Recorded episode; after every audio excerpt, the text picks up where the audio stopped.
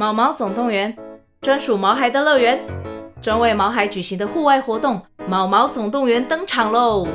今年春天，带着毛孩出门去，一起在草地上追赶、跑、跳、碰。各位爸妈，带着毛孩们，哔哔，集合，集合！三月二十三号与二十四号，台北大佳河滨公园八号水门毛毛总动员，专属毛孩的乐园。活动详情请见资讯栏或至 Klook 售票网站。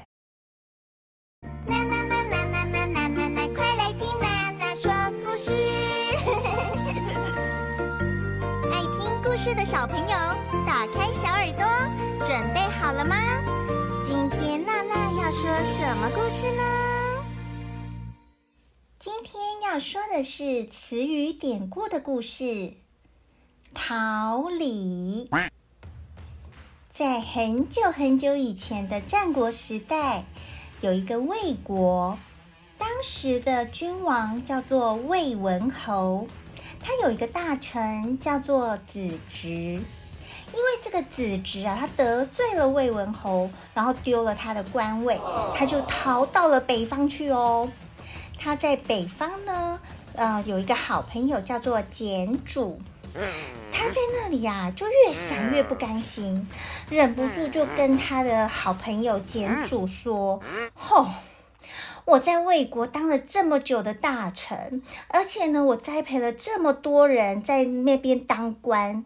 后来后来呢，我出了事情，竟然没有一个人要出面挺我、帮我，真的是很过分哎！简主听完子直这一番抱怨之后呢，就想了一想，嗯，然后告诉子直说。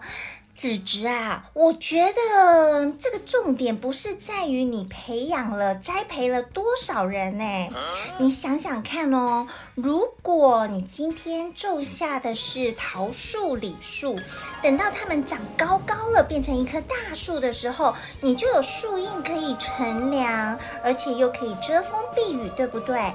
那如果它们开花结果之后呢？你还有桃子和李子这么香甜的果实可。可以享用，但是如果你今天种下的是吉藜，吉藜呢，它这种植物啊，它是长在地上的，它是不会长长成一棵树的，所以它没有长成高高的树，你也没有可以遮阳的地方，而且呢。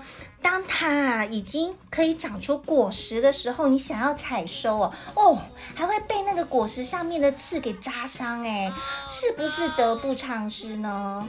所以，重点是在于你要栽培的对象啊，栽培人才啊，就像选择要栽种的植物一样，要挑，要去挑。值得栽培的，再去栽培啊！所以照我这样看来啊，你之前栽培的大概都是属于什么棘藜之类的植物吧？子直听完简主这一番话，也觉得很有道理哦。从此以后，大家就用桃李来比喻栽培的学生、后辈或是人才。我们常常听到“桃李满天下”，就是指老师有很多学生。像现在呢，正在收听娜娜说故事的小听众，就是娜娜的小桃李哦。小桃李一直听，一直听娜娜说故事，长大就会变成娜娜的大桃李。希望娜娜有越来越多的小桃李，然后桃李满天下。现在我们知道桃李的意思就是指学生，所以桃李的英文就不是那个水果桃子、李子 peach 和 plum，桃李的英文就是 student，student 就是学生。那我们来造个英文句子哦。嗯，娜娜想一下哦，娜娜桃李满天下。这句的英文就是娜娜 has many students。娜娜 has many students。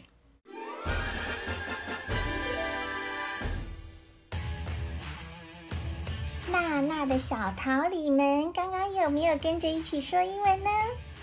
从今天开始，娜娜就称呼我的小听众叫做小桃李哦。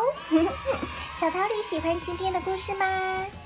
那请到留言区鼓励娜娜，还有到评论区给娜娜五颗星哦，让娜娜有巨大力量继续说故事哦。词语典故大多出自历史和寓言故事，而且常常运用在生活中。只要用短短的几个字，就可以表达自己的想法，真的是非常简洁又有力呢。娜娜希望小桃李们除了知道词语典故的意思和用法之外呢，之后有机会可以用英文向外国人解释和说明，进行文化交流哦。接下来我们会学哪个词语典故和英文呢？记得继续收听。说故事哦，拜拜，小桃李。订阅、按键、追踪、收听妈妈说。